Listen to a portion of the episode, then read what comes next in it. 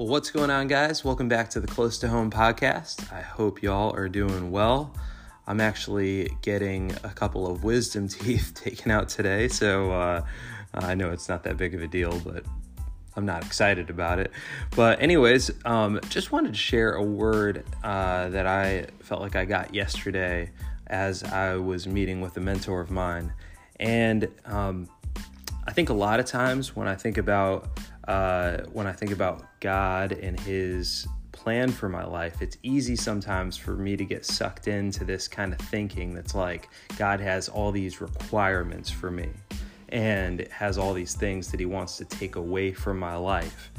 And while and while there's truth in that, I think that what it can start to feel like is that God is basically uh, out to oppress us it's like uh, it's like almost as if the message of the gospel is hey guys i have all these hoops i want you to jump through and it's going to make your life kind of miserable and i'm not going to let you have any fun but if you'll do it you'll you'll stay in my good graces. And obviously that's a convoluted message. I don't know that any of us actually believe that but i think that there's kind of a religious i don't know what the right word is kind of a religious spirit to that that is antithetical to what the gospel is.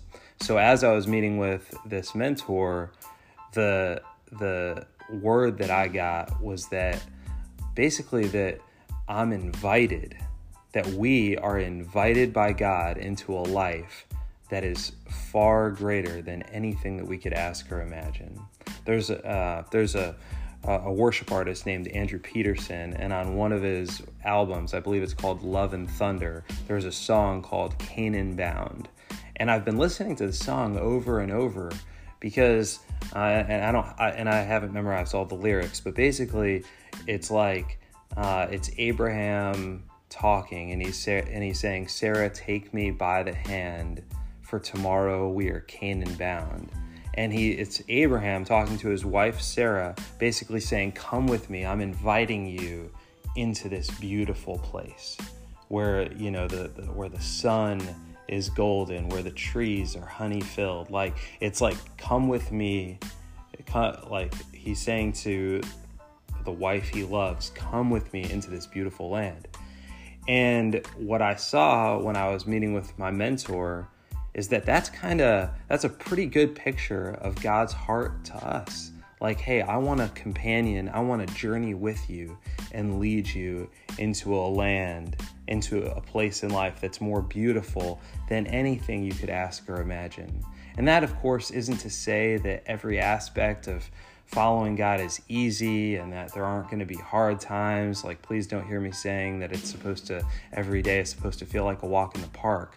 But I think there's a I think there's a message here that unfortunately sometimes gets buried in when we proclaim the gospel, and that's that we're being invited. I mean, it's just so important to like kind of pause there. You're invited.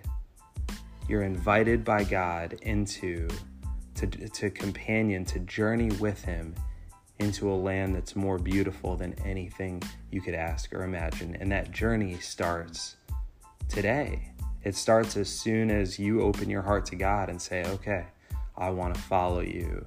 I want to walk with you. I, I trust you, and I'm going to let you lead me. So I kind of just want to leave it there. There's more I could say, but you are invited. How have you, how are you responding to God's invitation? Uh, if this is helpful to you, obviously, if you rate it and review it on iTunes, that's helpful. Share it on social media, and uh, we'll talk to you soon.